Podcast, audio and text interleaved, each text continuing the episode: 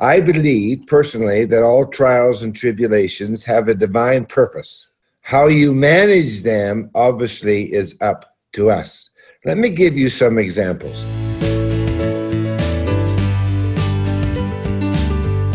Welcome, and thank you for joining us today on the Solomon's Porch podcast with Bible teacher Barry Borthistle. Barry has been a student of the Word his entire life. As a former pastor, he understands how to disciple people in the Bible. And as a successful business owner, he brings real world issues into perspective through the lens of Scripture. Go to solomonsporchteaching.com for the notes from this episode. Now, welcome Barry Borthistle. Hello, everybody. Well, welcome to lesson number six. I think we I'm going to call six and seven next week application time. Week six is entitled, How Shall We Then Live? Many say that life has changed, will never be the same again, and I think there's a lot of truth to that. What I am going to share today and next week are what I think are the two most important words in the Bible, whether we are in a COVID 19 situation or whether we're not in a COVID 19 situation. I call it part of my Bible worldview. And the two words are number one, faith, which we'll be dealing with today. And then number two is prayer, which we'll be dealing with in week number seven. And so I encourage you to go to our website and get our notes that we have because I can't cover it all on a uh, on what we're doing today because it would take too long. So I do encourage you to get the notes. So week number six on page one, I believe personally that all trials and tribulations have a divine purpose. How you manage them obviously is up to us. Let me give you some examples. For example, Fanny Crosby, the great hymn writer, who wrote about 9,000 hymns, was blind. Walt Disney came out of poverty. Abraham Lincoln suffered from Great Depression, and yet he ended slavery in the United States. President Roosevelt had polio and was paralyzed. Michael Jordan, we all know his name, Michael said, and I quote, I missed over 9,000 shots, lost 300 games. 26 of them were my fault because I missed the winning shot. I failed over and over again, and yet Michael Jordan has been named the number one basketball player of all time. I love quotes, and I'm just going to give a couple more uh, quotes in, in uh, to encourage us. President Reagan, I think in a time like this, we need a sense of humor, and he certainly had a sense of humor. In 1981, when he was shot, the first thing he did, he said to his wife, Sorry, honey, I forgot to duck. Going into the, I love this one. Going into the operating room, he asked the doctor, Are you a Republican or Democrat? Winston Churchill said, Continuous effort and not strength or intelligence is the key to unlocking our potential. Winston Churchill again fear is a reaction, courage is a decision. Vince Lombardi, the man who was on top of the mountain, didn't fall there. Vince Lombardi again, strength is the product of struggles. And my great friend, Dr. Peter Daniels from Australia, and I memorized this one. He said, and I quote, if you are not living on the edge, you are taking up too much space. And I think that probably uh, uh, applies to probably most of us today. So on page two, we're going to talk today about the uh, the the uh, fact that uh, why does God allow bad things to happen to good people? And you can read some of the uh, teaching on page one, and basically what I'm saying there is that as hard as it is to acknowledge, we must remember that there are no good people in the absolute sense of the word. All of us are tainted by and affected with a thing called sin. Now, that's a word that's not used a lot today um, because it has connotations, but it's what the Bible says. So to answer that question, because this is being, I hear this all the time on television and on the web. Why does God allow bad things to happen to good people? Well, I've really did a lot of thinking and studying on this, and I am going to share with you what the Bible, I believe, clearly identifies this question. And again, on page two, we're going to look at three ways. Number one, the problem. Number two, the promise. And number three, the provision. I call this God's University of Adversity. If we obey this teaching, we can graduate with a PhD. So let's look at the problem. So, why do we have problems and where did they come from? Well, Problems for mankind began with the disobedience of Adam and Eve in the Garden of Eden. Eh, it's called Garden of Eden. It is called sin. God gave Adam and Eve five commands to follow. Number one, be fruitful. Number two, multiply. Number three, replenish. Number four, exercise the dominion. And all the biblical references are there for you to read. What a life. I mean, that garden, perfect life. But then he gave one more command, and he said, Refrain from eating the fruit from the tree of good and evil. And what God did in, in the creation was give man the freedom of choice. We can do what we want, and He's given us that choice. So even though Adam and Eve had this perfect life, He did give them the freedom of choice, and we know what happened. On page three at the top, number point number three, when Adam and Eve sinned, because God is a holy, sovereign, uh, omnipresent God, which means He is, as the Creator, has the right to do anything.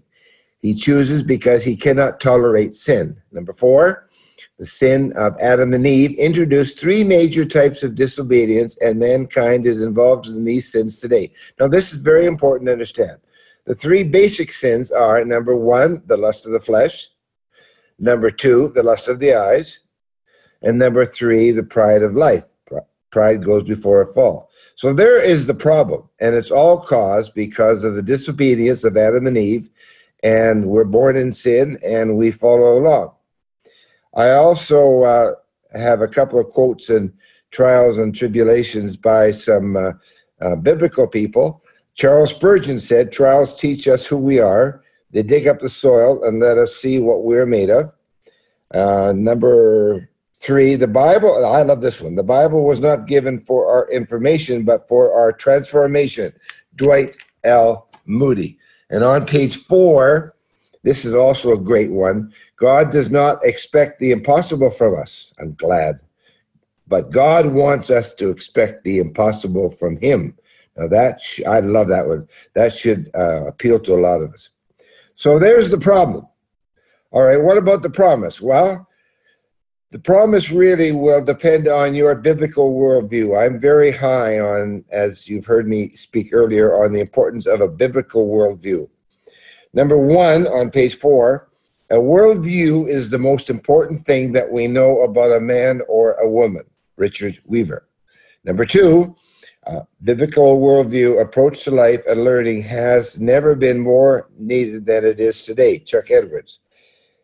And number three, part of God's promise is that the world today, we will live in trials and tribulations. And you heard the quotes from people of faith, people of uh, sports, and so forth.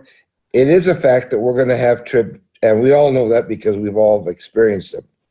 Number one, a number uh, at the bottom of page four, I quote, the man who has undoubtedly had the most impact on me in on the, in my life, and that is Ravi Zacharias, who just passed away a couple of days ago. I was heartbroken about that, as was Ruth. He said, "The Lord will test the righteous. The greater the test, the greater the calling of God on your life." So now we get to page five. Talked about the problem being sin the promise is that we're going to have trials and tribulations, and, and COVID 19 has just kind of increased them, but we've all had them before that. So these principles that we're going to talk about, I believe, appeal to everything, not just what we're all going through uh, in this pandemic. So the provision on the top of page five This is very important. The only way a person can experience the provision of God is to have a personal relationship with God. This opportunity is simply to accept Jesus Christ as your personal Savior for the forgiveness of your sins and life everlasting. John 3 14 to 21. So, this is what I love about God that uh, He lets us know what's going to happen. We've talked about some of the things that are coming that we know in plagues. But he also gives us a way of provision for handling a problem. And this is really the meat of week number six. In your Bibles, James 1 2 to 8, these verses have become the most important to me, particularly with what we're going through now. And we're going through huge challenges, like many of you are. Not sure exactly what's how it's all going to work out, but the application to everything that we've learned in the previous lessons together. So I've asked my wife Ruth to help me in this one.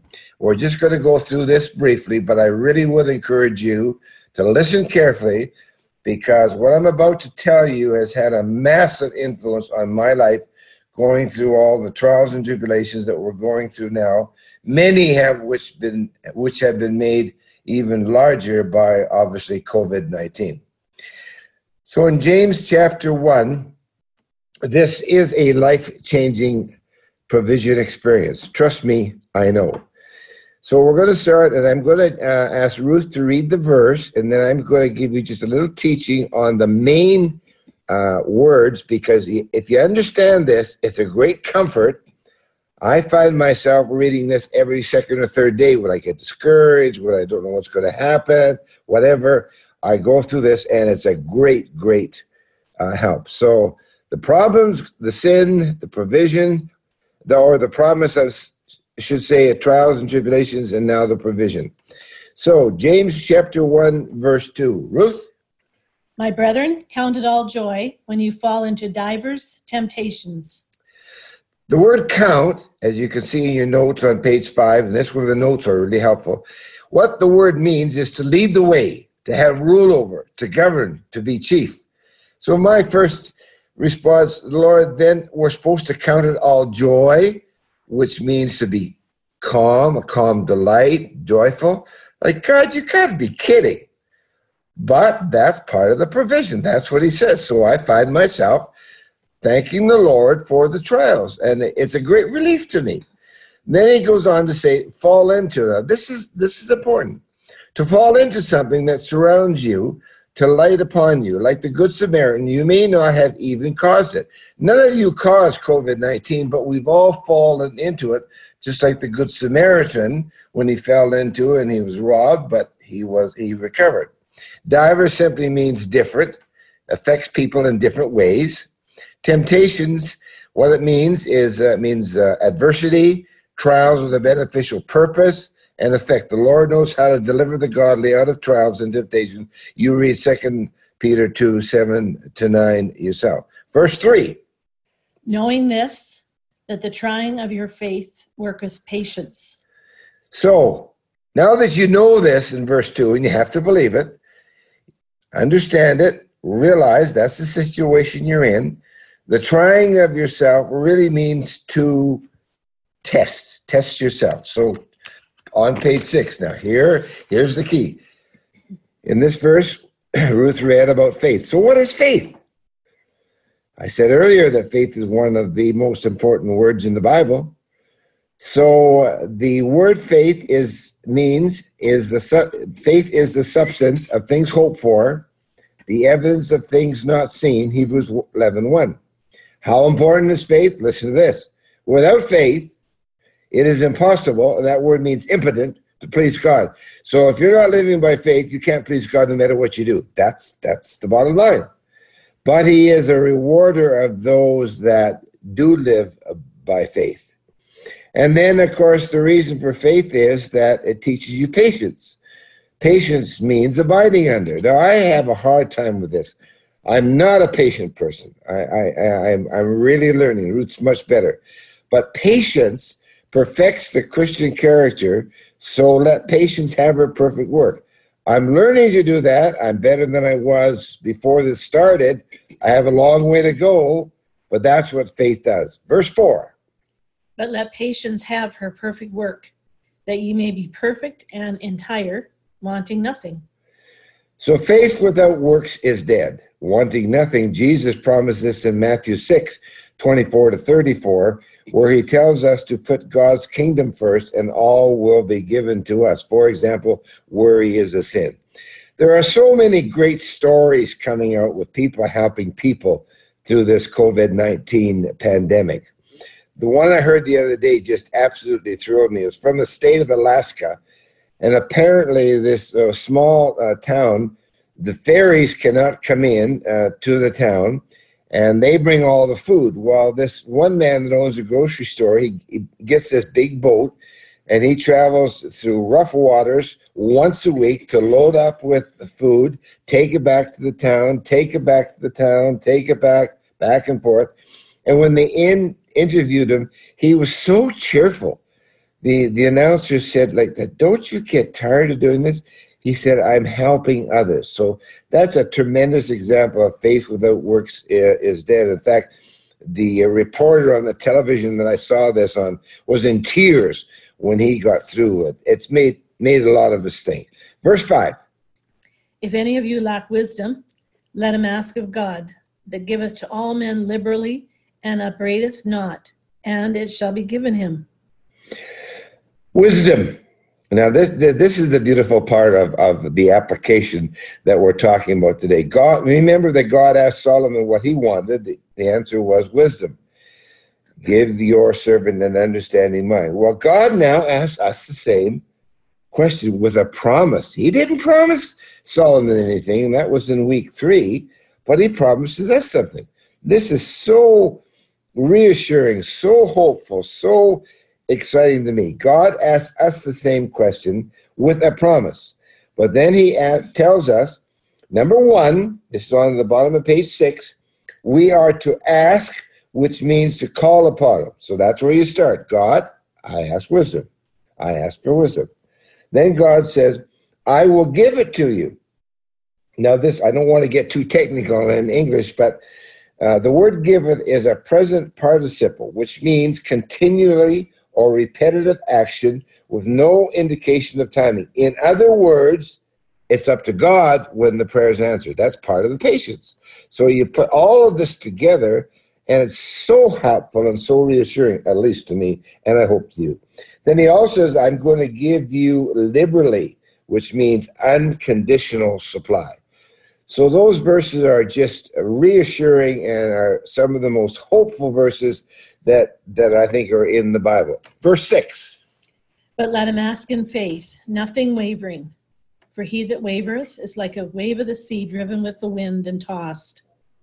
Remember, I said earlier that faith is one of the two most important words in the Bible? Here it is again. It's our choice. If we don't ask in faith, we're like a wave in the sea, and we know looking at a wave in the sea goes back and forth doesn't accomplish anything but we are to ask in faith. Verse 7 For let not that man think that he shall receive anything of the Lord. So, verse 7 on, on page 7 if we do not follow the principles of verses 2 to 6, we will receive nothing from the Lord. So, verses 2 to 6 are the application. If you application, you've got the promises. If you don't, you're not going to receive anything from the Lord. Verse 8 a double minded man is unstable in all his ways. And uh, follow that up with reading James 4 1 to 10. So here is a uh, checklist of qualities in your life that will assist you. It's like a test in assessing your action in obeying and trusting in the Lord. In other words, uh, when, when we go through these words on page 7, uh, this will give you some idea. I look at this every day, and and uh, some some days uh, I'm better than others. But if you follow, this is my assessment. If you follow the instructions in the application of this passage in the COVID 19 or any other situation you're going through, there's positive and there's negative. Number one, under the positive would be you have courage. The negative of it is you're full of pride. Number two, under the positive, you, you're bold, boldness. Number two, if you're negative, you're arrogant. Number three, patience. Number three, uh, number three is self-centeredness, negative. Number four, under the positive, your your, your steadfastness. Number five, four, your self-righteous. Number five, under positive is perseverance. Under negative, it's temper. Number six, under positive, is humility. We talked a lot about being humble. Number six, under negative, is controlling spirit. Turn the page to page eight. Under number seven is self control. Under negative, it's you're a know it all. Number eight, under positive, you have a caring heart. A lot of people have a lot of caring hearts today that uh, we've never seen before. That's wonderful. And if you're a negative, you're discouraged all the time. Number nine, under positive, you have compassion for others. We're seeing a lot of that today. Number nine, all you do is gossip about other people. And number 10, very, very important, your faith is increased. Number 10, under negative, you're blaming others, not forgiving. So I hope this has helped you. I really encourage you to get the notes, to work it through yourself, to uh, read the scriptures, to study them.